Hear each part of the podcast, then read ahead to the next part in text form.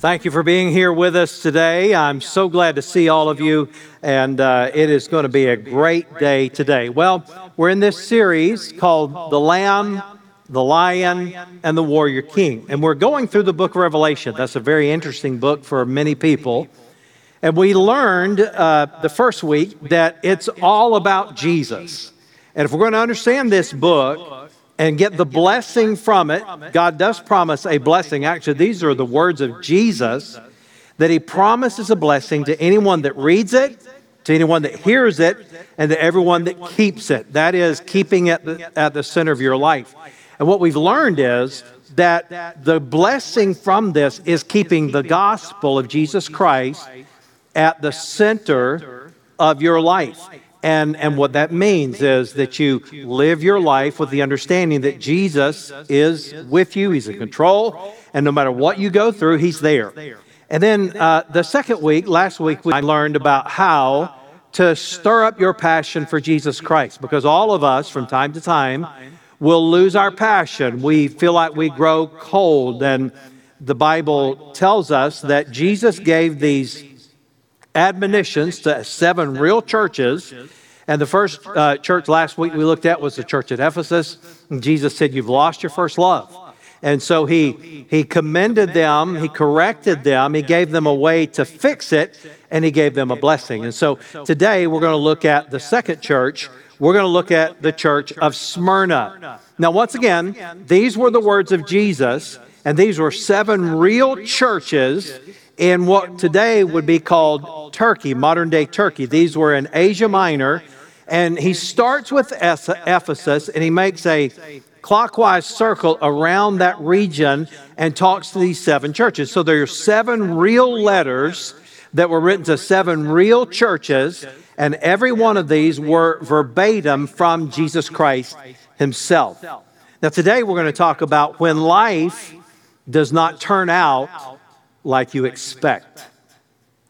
And the reason we're talking about this in this way is because of what the church at Smyrna went through. Now, understand that in most all of these seven letters to these churches, there's actually technically one letter to all the seven churches, but in, in the admonitions that Jesus gives to all seven churches, Smyrna is the only one that he does not say, Hey, I've got somewhat against you. In other words, there's something you need to correct. And he deals a little differently with this church. And I believe the reason is because of what they were going through. Life did not turn out like they expected. In fact, many of the people in this church were being persecuted. And in fact, many of them were going to be put to death. And Jesus told them, He said, This tribulation is coming. And so these were people that had received Christ, they were living for Him and yet they were in, going to end up suffering greatly for their faith. Life did not turn out like they expected. Now, all of us know what that's like. If you've lived for more than a few years, then you know that sometimes life disappoints. Sometimes life throws a curveball. I can remember when I was a teenager and uh, I ate like a human vacuum cleaner. Um, I, I, was into sports and I was really, really skinny, same height uh, since 14, uh, but not the same weight since 14.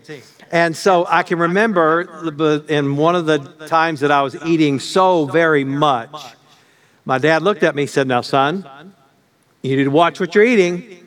He's because one day you're going to gain weight. And I remember very specifically that I laughed. I mocked.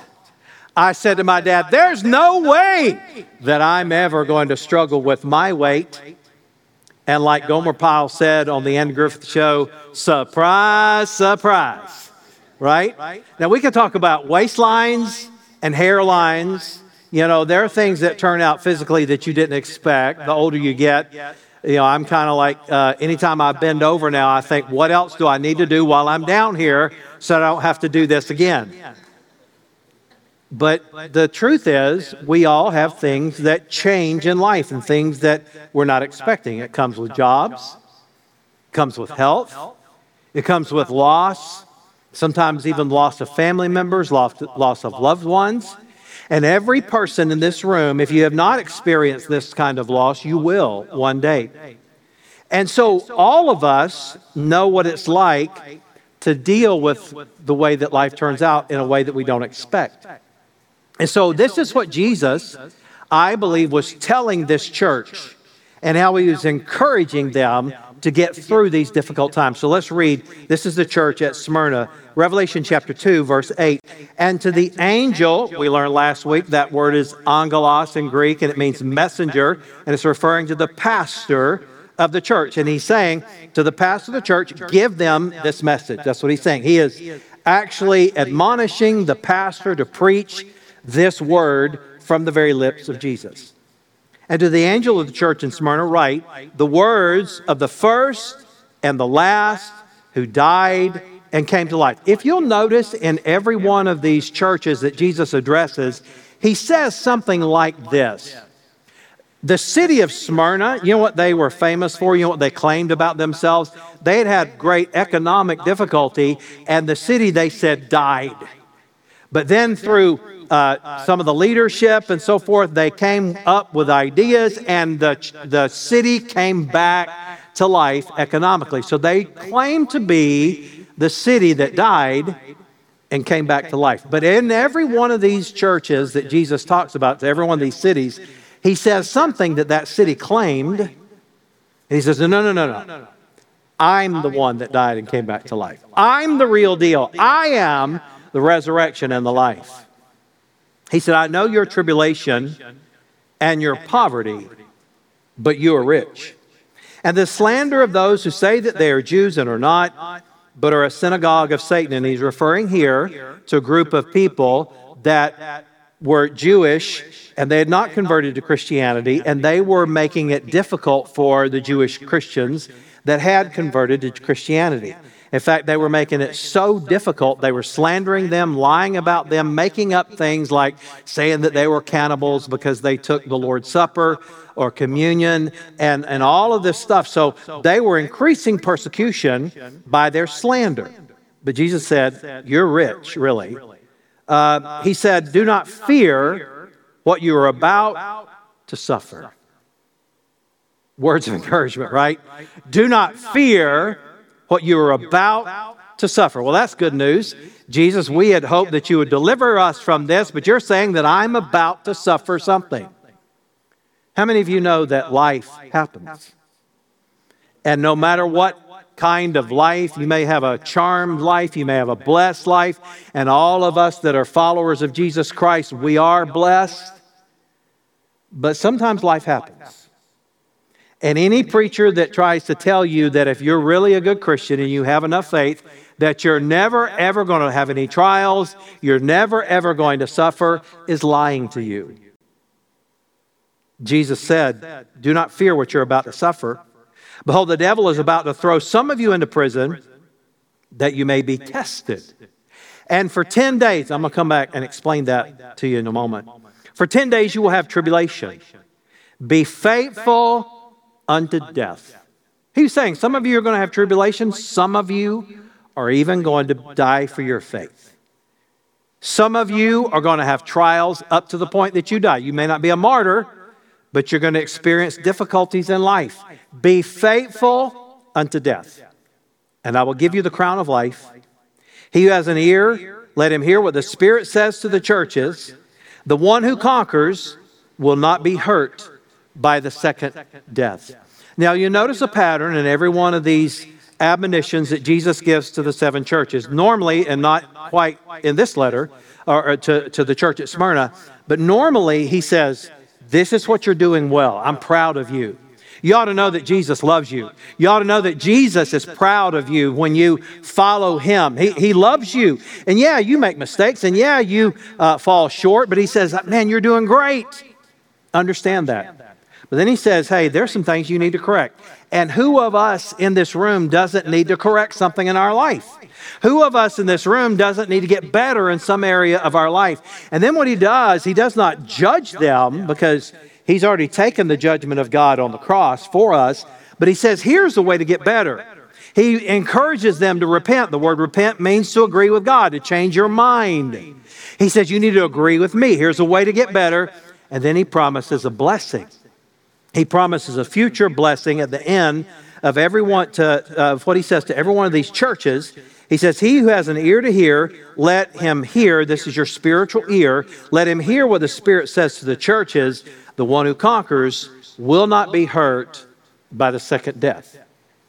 Well, I want to give you three thoughts on how you can be ready when life does not turn out like you expected. Here's the first thing remember why you trust Jesus. Now, I got to tell you, you're going to face difficulty, you're going to face trials. It's inevitable. The best of us, the one that has the best life. And look, let's be honest for a second. We live in a country and in a culture where we have incredible blessings. We have, I mean, we're a first world country. There are people in the world today that are worrying because they have no place to live. They have no shelter over their heads. They have no food for tomorrow. They don't know if they're going to be able to feed their children today. There are millions and actually billions of people around the world. It's said that over half of the world's population lives on less than a dollar a day. Can we acknowledge we're, we've got first world problems? You know what I'm saying? I mean, the fact is, many people in the world are worried about dying overnight. They're worried about what they're going to eat in the morning. And we get upset because our internet doesn't quite go as fast as we like. And yes, we have problems. And yes, we're going to face difficulties. But when you do, the way to get through this is to remember why you trusted Jesus in the first place. You see, when you remember why, it helps you get through. When you remember why you trusted Him, it helps you get through what you're going through. And He gave them several clues about why they should trust Him here in this text. He said that He's God. He said, I'm the resurrection and the life. He is God Almighty. Thank God we can trust Jesus because He is God. He knows more than we do. He sees more than we do. We trust Him because He's God. We trust Him because He's eternal. I love the fact that Jesus is eternal. Let me kind of explain this to you so you understand. It doesn't just mean that He lives forever, it means that He is outside of time and space. So, in other words, God sees your life, and He's not waiting 50 years to see the end of your life. He already sees it. He's outside of time and space. He sees, he said that in, earlier, what we read uh, last week or the week before, he said basically that he was uh, throughout all of history. He was before our time, he is during our time, and He will be after our time. So it isn't like He's not waiting for 2,000 years since He went back to heaven to see what's going to happen tomorrow. He already knows, He already sees. He is outside of time and space. He is eternal, and He has made choices for your life, for your blessing that are best for you. He's eternal we can trust him. We know that he is God Almighty. He's the one who conquered death. That's good news. Not only did Jesus resurrect from the dead after he died on the cross for our sin, but he promised that all who believe in him will one day be resurrected to live in a glorified, resurrected body with him forever. That's good news. And hey, let me just tell you, there are some things that I'm looking forward to about that. You know what I mean? I mean, I'm looking forward to not having any aches and pains. I'm looking forward to eating at the marriage supper of the Lamb. Uh, the Bible says that it's going to be the best food, the best wine, the best uh, kind of ambiance. It is going to be incredible. I'm looking forward to that resurrected body like Jesus had that's not limited by time or space. It is a body we'll be able to eat and touch and feel and talk but it's going to be a time where there is no more sorrow, no more pain, no more tears. Jesus is the resurrection and the life. He conquered death. Jesus knows.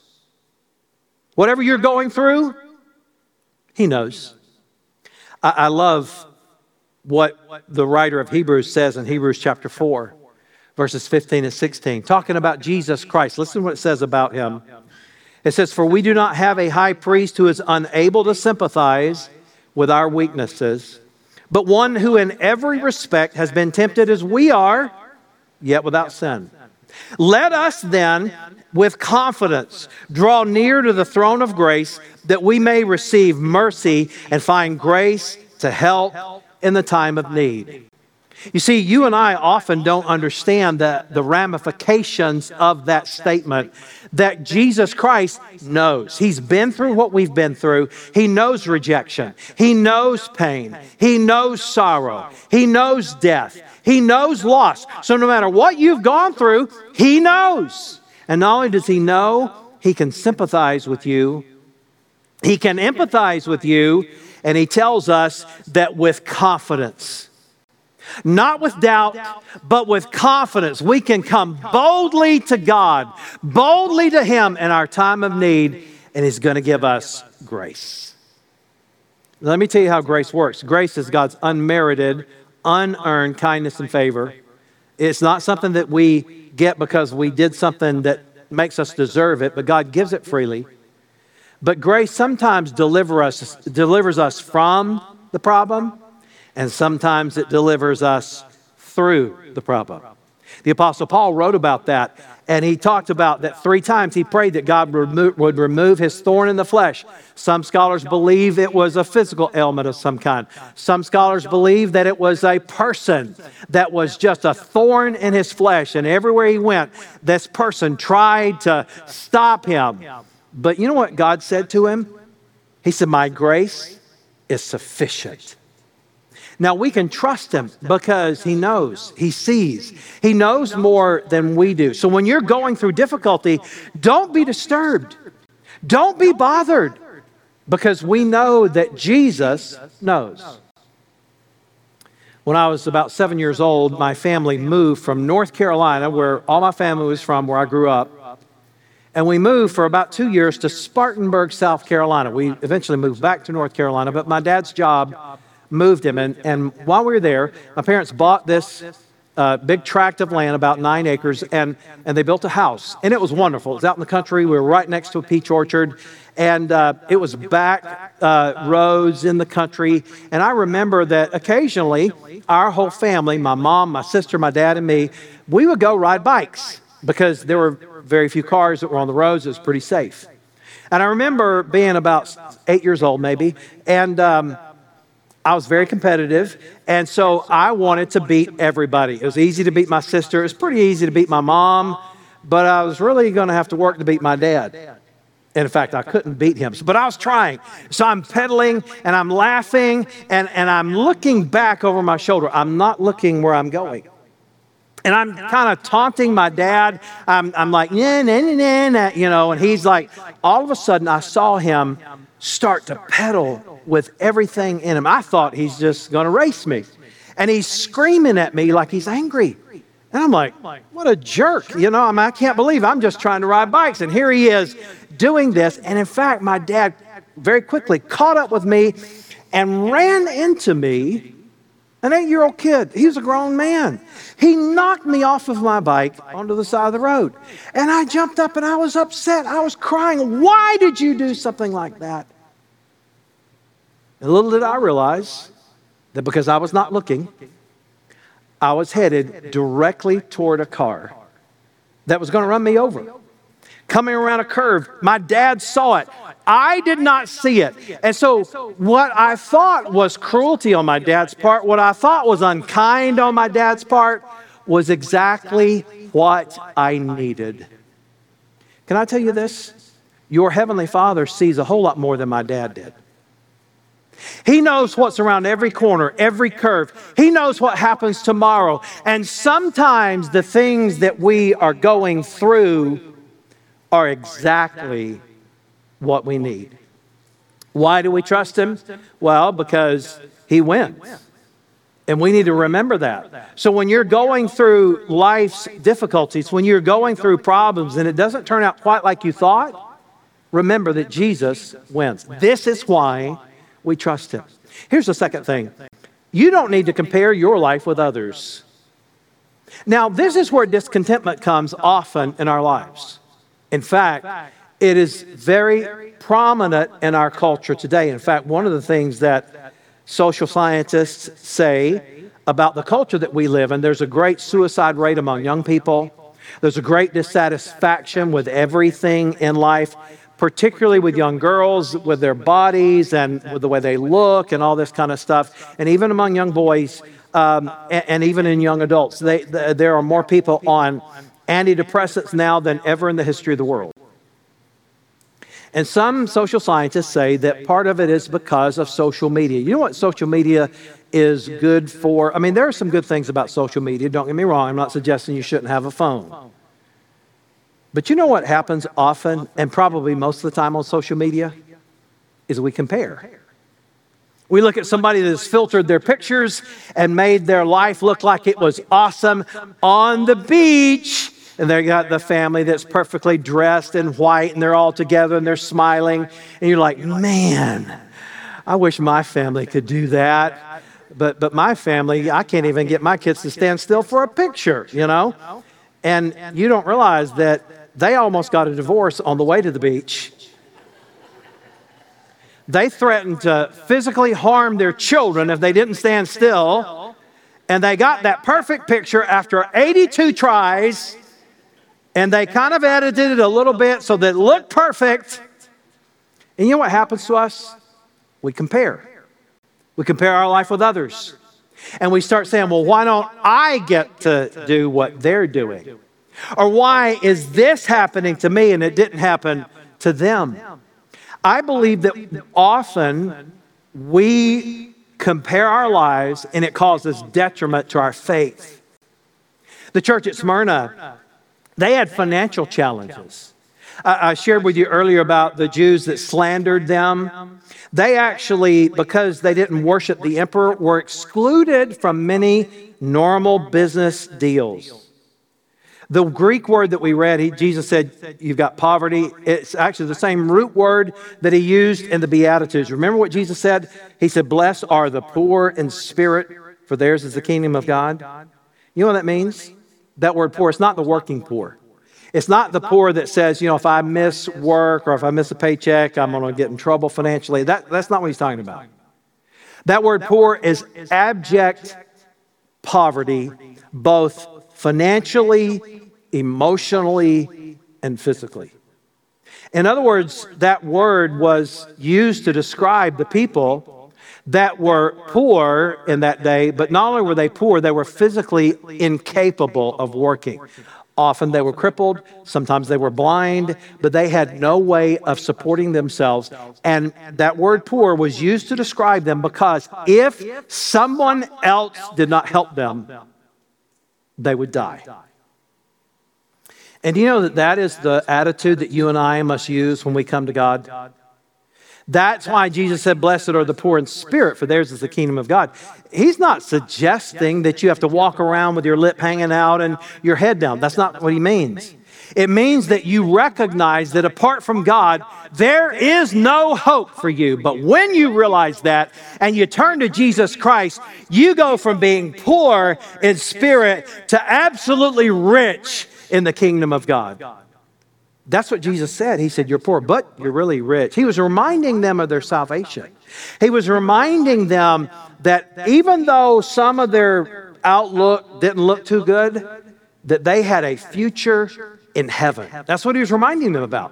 And he was saying, Don't compare. You see, God is trustworthy no matter what happens. Now, we read where it said, You're going to be tested for 10 days. And let me tell you what that means. There's two things that it refers to. One is in that culture, actually, uh, in that culture, uh, I believe that Smyrna was the capital for capital punishment. It's where many people were killed.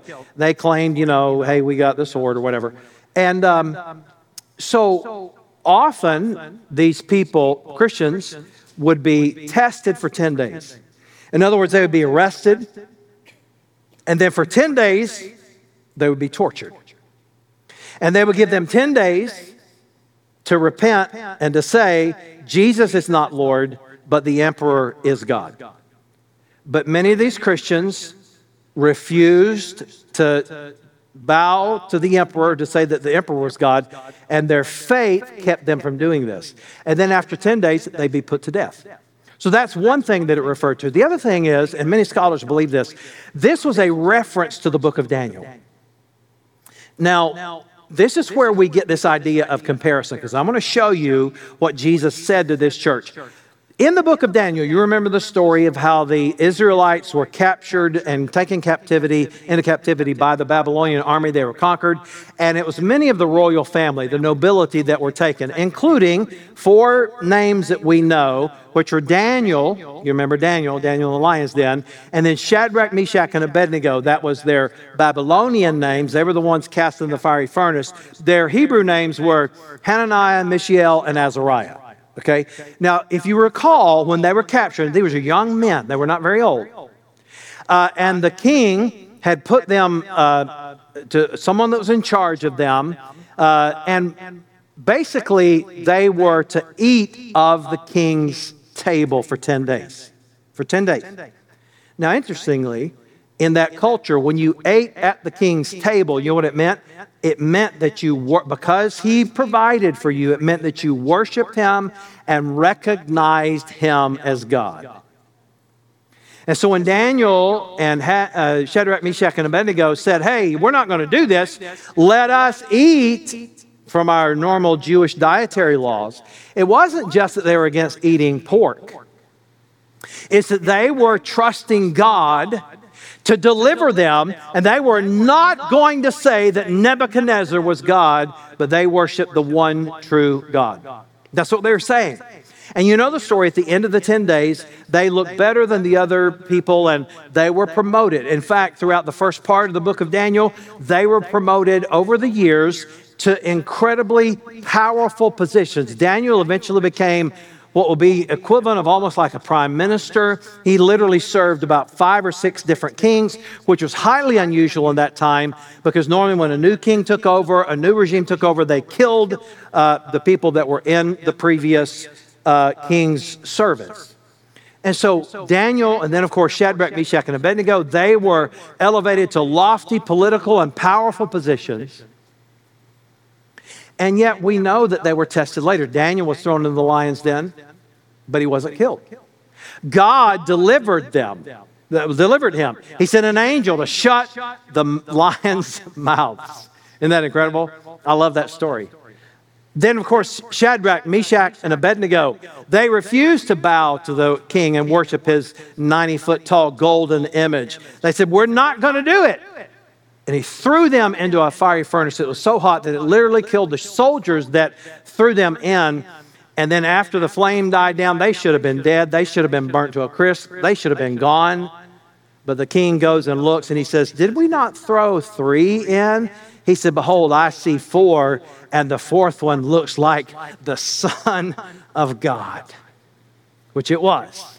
It was Jesus with them.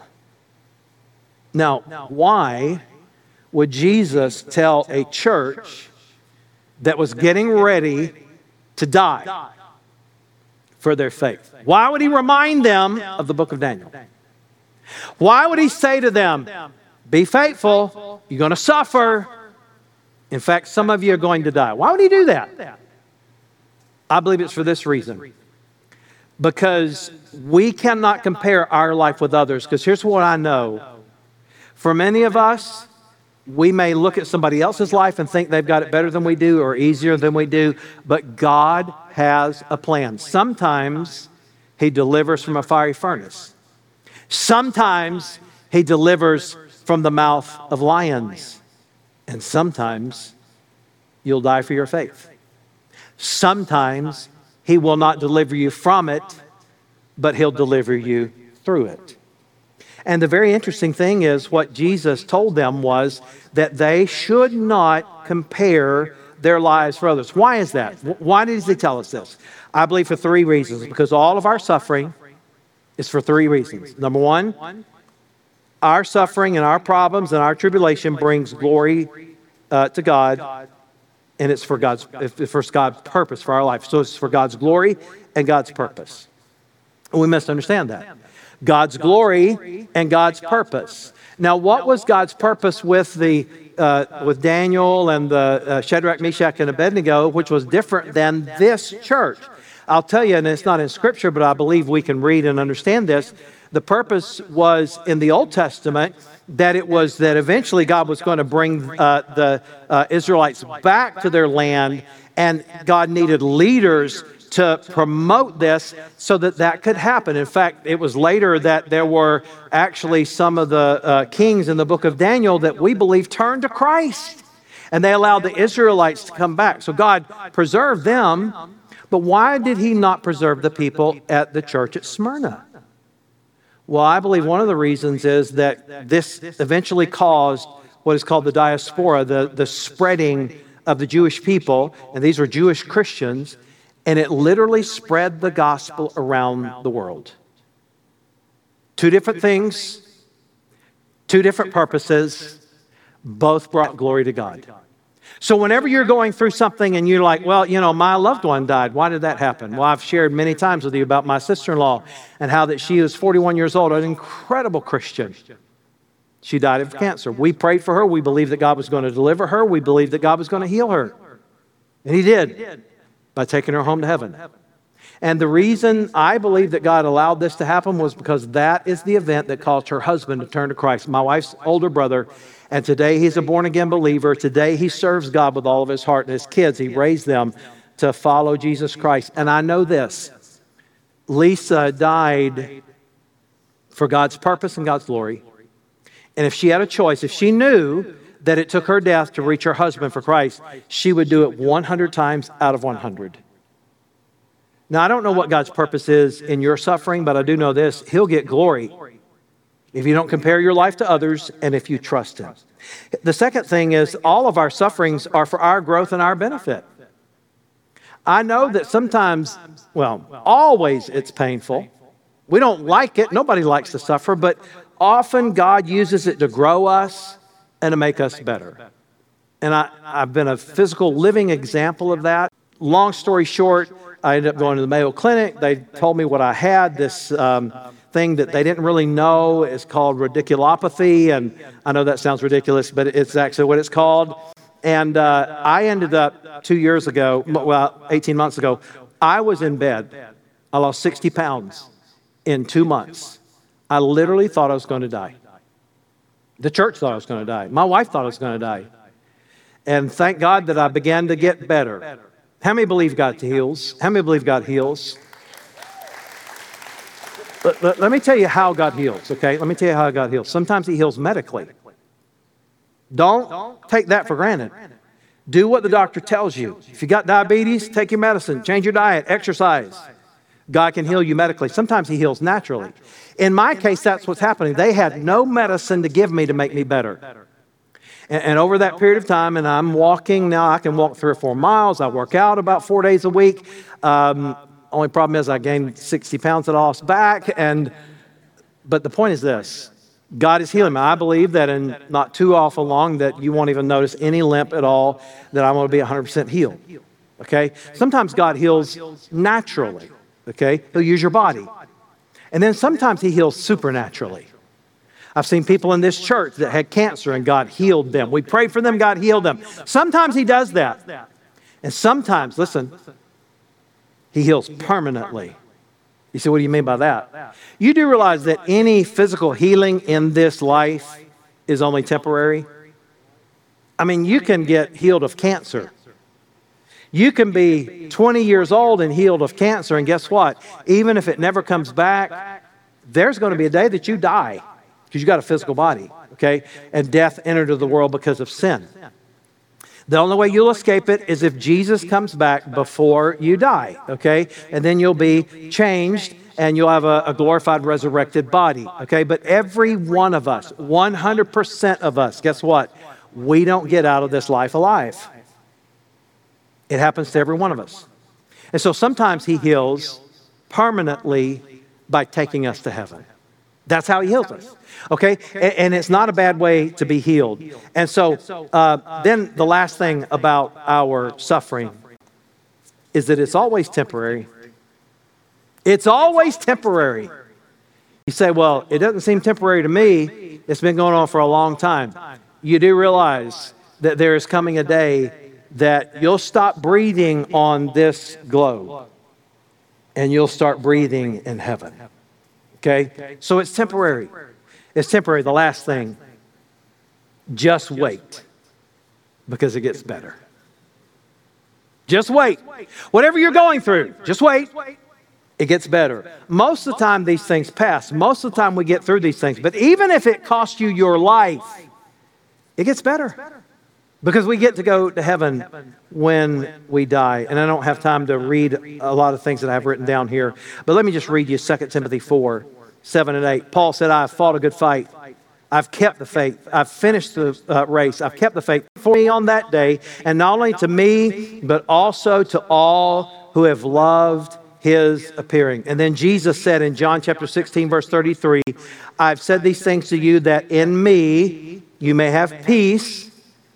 In the world you will have tribulation. That's a fact. In the world you will have tribulation, but take heart. I have overcome the world. So, whatever you're going through, Jesus has overcome it. Just wait. It gets better. B.R. Lakin, one of the great preachers of the 20th century, was preaching on heaven. He was talking about that we are like soldiers in the army of the Lord. And that one day when we die, we'll go to heaven. I want you to listen to this quote that he said on that day that he dies. He was looking forward to going to heaven. He was looking forward to meeting Jesus. Here's what he said And on that day, I will march up to the gate and I will hang my sword on the shimmering wall of the city of God. Oh, you're doing battle. You're going through battles. You're going through tribulations. You're going through difficulty. But one day, you'll get to hang your sword on the shimmering wall of the city of God. And then I close with this quote from D.L. Moody. D.L. Moody was the great 19th century uh, preacher, he was a revivalist, and he was dying. He had seen tens of thousands of people come to know Christ. He had preached on heaven many times, and on his deathbed, his son was with him, and he, record, he recorded his last words. And here's what D.L. Moody said Earth recedes Heaven opens before me. If this is death, it is sweet. There is no valley here. God is calling me, and I must go. And his son told him, He said, Dad, you're dreaming. Be quiet. And he said, No, I'm not dreaming. I've been within the gates. I've seen the children's faces. This is my triumph. This is my coronation day. And ladies and gentlemen, just wait because it gets better. If you're a follower of Jesus Christ, one day when you taste that sweet taste of death, it's sweet for the believer when they get to heaven, when they cross the Jordan to the other side.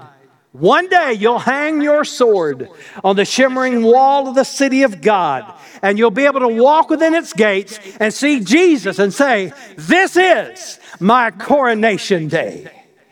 And on that day, we'll be home. Heavenly Father, help us to realize that even though life doesn't always turn out like we think it should, that one day it's going to be better. One day will be our coronation day. One day we'll hang our sword on the shimmering wall of the city of God and we'll be home. Before I finish my prayer, I wonder if you would allow me to pray for you today. Just keep your head bowed for a moment. How many would say, Pastor, I'm going through a trial, through something difficult, through a test? Maybe physical, maybe financial, maybe a job. It could be anything. It could be emotional, relationship. But you'd say, I'm going through a trial, and I want you to pray for me. Would you just lift your hand? Anybody like that? Hands across the room. Father, I pray that you'd help every person that is struggling, that has difficulty. God, that you would help us all to remember that one day it's going to be better, that one day we'll find that we are in heaven and it will be our coronation day. Then I wonder how many would say, Pastor, I'm not sure I'm saved. I need to be able to know for sure in my heart that Jesus is my Lord and Savior, that I'm going to heaven when I die. How many would say, Pastor, I need prayer for that? I'm not quite sure. Would you lift your hand? Thank you. I see your hand. Are there others, Lord? I need salvation. I need to know Jesus. Today, whether you watch online or whether you are in the room, listen closely. If you need to know for sure that Jesus is your Savior, pray something like this Dear Jesus, I believe you're the Son of God, that you died on the cross for my sins, and that you're willing to save me if I ask. And I am asking right now. Come into my life and save me. In Jesus' name. Before we say amen, I wonder if you'd say, Pastor, I prayed that prayer today and receive Jesus. Would you raise your hand? I see your hand. God bless you. Thank you. Here's what I'd ask you to do, whether online or in the room. I, I hope you will fill out the next step card and let us know so that we can rejoice with you and you can be confident that you are going to heaven when you die. And all God's people said, Amen. Amen.